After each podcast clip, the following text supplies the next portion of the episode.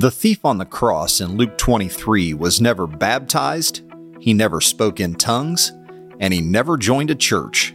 Yet when he prayed a simple prayer of faith, Jesus promised him, Today you will be with me in paradise. Should we conclude that a simple prayer of faith is the only requirement for salvation? Keep listening to hear Dr. David K. Bernard's response.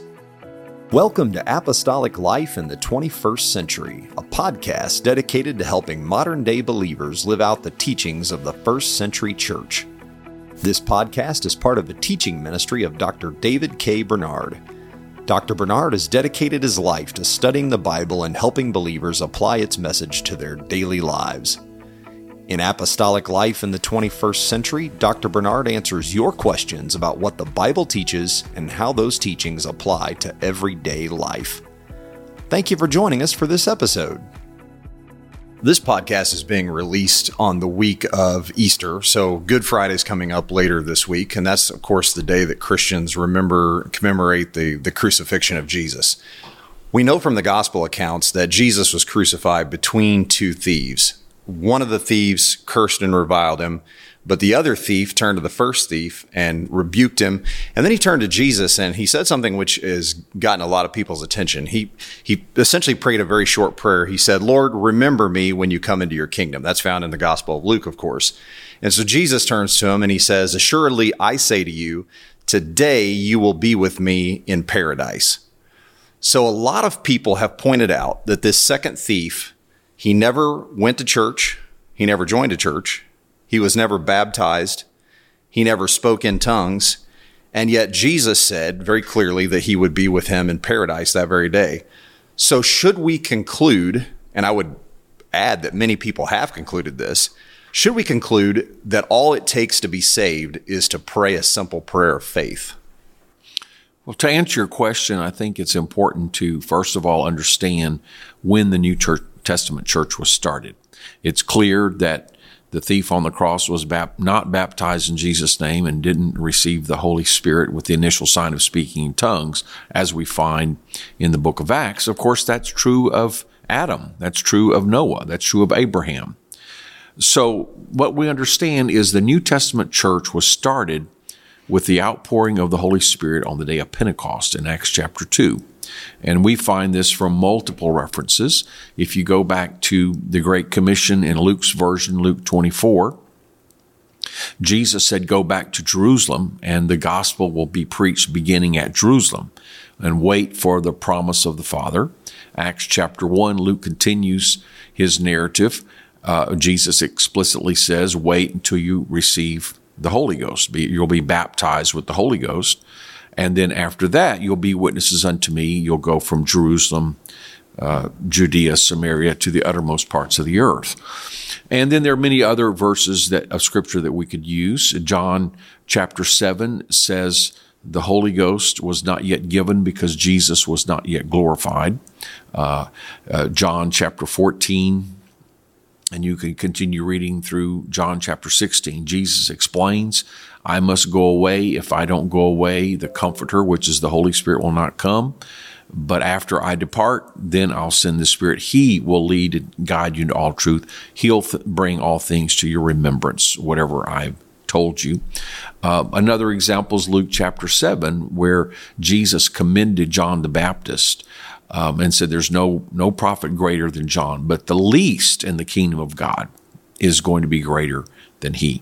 So I'm just giving you uh, just a few verses to support the understanding that the New Testament church began on the day of Pentecost in the city of Jerusalem after the ascension of Jesus Christ, as recorded in Acts chapter 2. So that's when we find uh, the the message preached that the twelve apostles, with Peter as a spokesman, but all twelve apostles endorsed the message. And when the question was asked, "What shall we do?" Uh, how shall we be saved? How shall we be forgiven of our sin of murdering the Messiah? How can we now accept Jesus as our personal Savior? The answer was given unequivocally in Acts chapter 2, verse 38, with all 12 apostles at the same place, the same time, giving the same message, how to be saved. Repent, be baptized, every one of you, in the name of Jesus Christ for the remission of sins, and you shall receive the gift of the Holy Ghost. And then verse 39 explains the promises unto you, your children, are all that are far off, even as many as the Lord our God shall call. So from that point onward, we find the New Testament church and we find this command in operation. And so Acts 2.38 in a nutshell describes our initial conversion experience, our uh, conversion initiation into the New Testament church specifically. Now, that does not mean no one was ever saved throughout history until the day of Pentecost. But there was a change of the age uh, where the new covenant came into effect. And this makes sense. The book of Hebrews says that a covenant doesn't come into effect, uh, and it uses uh, the testator or like a will. Um, it combines those two elements until the death of the testator. And so, in order for the new covenant to come into effect, Jesus had to die. And of course, he had to be resurrected to turn uh, defeat to victory, death to life. So the new covenant couldn't come into effect until after the death, burial, and resurrection of Jesus Christ. So you really couldn't have a, a new, the, the church of the New Testament with the new birth experience as recorded in Acts 2 until after the resurrection of Jesus Christ. So the thief on the cross then would have been saved under the old covenant not the new covenant. Uh, he was an Israelite, he was a Jew. Uh, presumably, he had been circumcised. Presumably, uh, he had participated in the sacrificial system, but somewhere along the way, uh, he fell away from truth. He violated the teachings of the Old Testament. Uh, he sinned. And so, normally, uh, when someone like that um, God has always required repentance and faith. So someone like a thief, when he recognizes his sin and he wants to make it right with God, he would need to have a heart of repentance, a heart of faith, but then he would uh, uh, obey uh, whatever the Old Testament prescribed in his case. So typically he would go to the temple, he would offer a sacrifice uh, through the high priest, and uh, as we see um, in the book of Psalms, he would have a repentant heart. Uh, but he, uh, f- faith is always shown to be real by obedience. So he would have had to be obedient to the covenant of his day, the Old Testament. Well, he's hanging on the cross. Obviously, uh, he has a repentant heart. He has uh, a changed heart, a heart of faith, um, and he believes in Jesus Christ as the Messiah how much he fully knew about the identity of Jesus, we, it'd be possible to say. But in some sense, he recognized Jesus as the Messiah uh, of Israel, the Lord and Savior uh, who was to come, and he put his trust in him. Well, at that moment, he couldn't get down from the cross and go to the temple, offer a sacrifice, and show his contrition to the priest. But Jesus Christ was the sacrificial lamb for the whole world, and Jesus Christ was our high priest. So I would argue that he was saved under the old covenant with Jesus Christ being his sacrifice and high priest. But now we're under the new covenant. And uh, so the new covenant is in effect. We're still saved by grace through faith. God still requires a repentant heart. But today he doesn't require us to go to a temple and offer sacrifices through a priest. Instead, we can go directly to God. We can repent of our sins um, we can be baptized in the name of Jesus Christ, and then we can personally, individually receive the Holy Spirit. And so that's what we're commanded to do. And it would be um, wrong to try to use any one example from the Old Covenant. And, and sometimes people misunderstand. Well, well, this is in the Gospels. This is the New Testament. Yes, but if you look at the time frame, since it's before the death, burial, resurrection, and ascension of Jesus into heaven, you're still under the old covenant you're still under the same teaching as the people, the saints of the Old Testament. And so that's how we would view the thief on the cross. Now, to the broader question, well, what, what about deathbed conversions? What about, you know, a person's physically incapable of, uh, maybe, you know, re- being baptized in the name of Jesus Christ and so on. And so in a, in a theological sense, we have to simply give the message of Scripture. We can't alter it. We can't make exceptions that the Bible doesn't make. Uh, for, for instance, you know, people give hypothetical scenarios. What if you're in the middle of the desert and you repent of your sins and you, you're filled with the Holy Spirit and you, you, there's no water. So you're crawling in the middle of the desert to an oasis to get baptized and you collapse and you die. So are you going to hell? And that's not completely theoretical. I have actual cases in the United Pentecostal Church. Um, I had years ago a UPCI pastor tell me about his small son who had uh, hereditary disease, and but on his deathbed he received the Holy Spirit, but but he died and he wasn't able to be baptized. Uh, another UPC pastor told me of a couple who had received the Holy Spirit in a Trinitarian church. He was giving them a Bible study, and they called and they asked, um, you know, we want to be baptized. But on the way to being baptized, they had a car wreck and they died. So you know, the Roman Catholic Church has uh, a couple of doctrines. One is called the baptism of desire. So if you desire to be baptized, but you're physically prevented for reasons beyond your control before you die, then God will count your desires fulfilled. Likewise, they have what they call the baptism of blood. So if you convert to Christ, you're under persecution and you are martyred before you could actually be baptized, then uh, God will count your your your blood sacrifice as equivalent to baptism. Now, these two doctrines are not mentioned in Scripture, so I mention them only to say, while they may seem to be reasonable human uh, conclusions or uh, logical um, deductions, uh, I think we should simply stick to the message of Scripture. So we preach the message of Scripture. We don't make exceptions or provisions that the Bible doesn't teach. However, we do trust the justice and mercy of God. So in the case of the small boy uh, that received the Holy Spirit, um, in the case of the couple that was killed on the way to baptism, I have confidence that God has a plan for them. So if I were preaching their funeral, I would say, you know, they're in God's hands. We trust God. And there have been other cases where I remember someone, one of the men of our church when I was a pastor in Austin, Texas, uh, he'd witnessed to his mother for years. She never came to God, but on her deathbed, she made a change. She repented.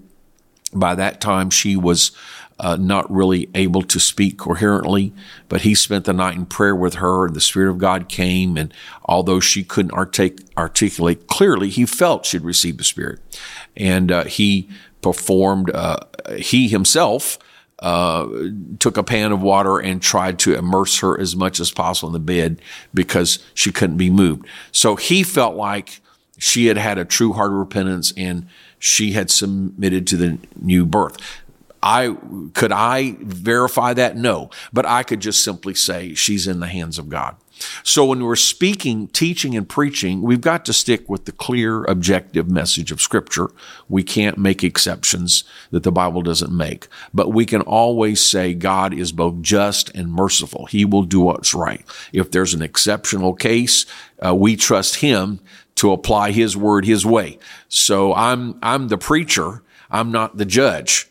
So I can tell you uh, what the word says, but God is the one who will apply it to any individual case. And so when I'm dealing pastorally, as in a funeral or in counseling someone whose loved one has passed away, I will just say, you know, they're in God's hands. If there's some exceptional circumstances that we're not aware of, and and that's not a compromise or a dodge because when you hear about someone or maybe read someone's historical account, you don't really know if they repented. You don't know if they received the Holy Spirit. You don't know if they spoke in tongues in private. Uh, you may not even know when they were baptized. They may have called on the name of Jesus. And while we don't know the circumstances, I'm content to just leave that in God's hands. Uh, but I'm, I don't think we can create a doctrine. And uh, so, if someone is living the the um, it, the clear teaching is put your faith in Jesus. If you haven't repented, repent. If you've repented, be baptized in the name of Jesus Christ. If you've been baptized some other way, get rebaptized. Acts 19. Receive the Holy Spirit. um, with the expectation and keep pressing forward until there is the initial sign that we see in the New Testament of speaking in tongues. So it's very clear for anyone who's alive, we admonish them to complete that process.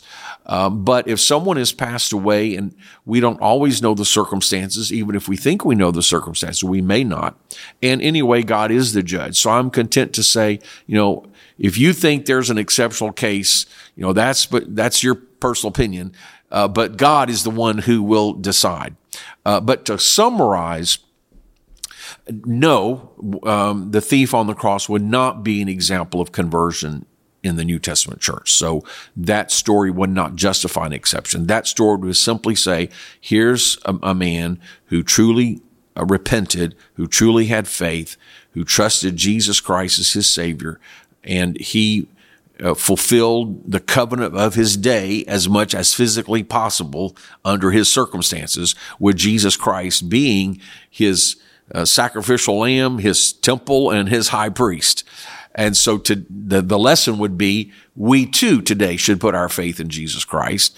We too should repent of our sins and we should, we should follow the new covenant, uh, and do everything that we can, um, to submit ourselves to water baptism in Jesus name and receiving the Holy Spirit, which everyone can do. And if there's some unusual circumstances that intervene, we always trust that God is a merciful and, and just judge and he will judge uh, according to his word. We can't change his word, but we can simply preach, teach, believe, and obey uh, the word of God. And so the plan of salvation in the New Testament church is clearly stated in Acts 2:38. If you enjoy this podcast, we encourage you to check out Dr. David K. Bernard's books. Dr. Bernard has written more than 30 books on biblical theology and Christian living and leadership. Visit PentecostalPublishing.com and search David Bernard for a list of available titles. Enter promo code DKB10 at checkout to save 10% on your order. That's PentecostalPublishing.com, promo code DKB10 to save 10% at checkout. Thank you for listening to this episode of Apostolic Life in the 21st Century. If you enjoy this podcast, please take a moment to give us a review on Apple Podcasts, Spotify, or your favorite podcast app.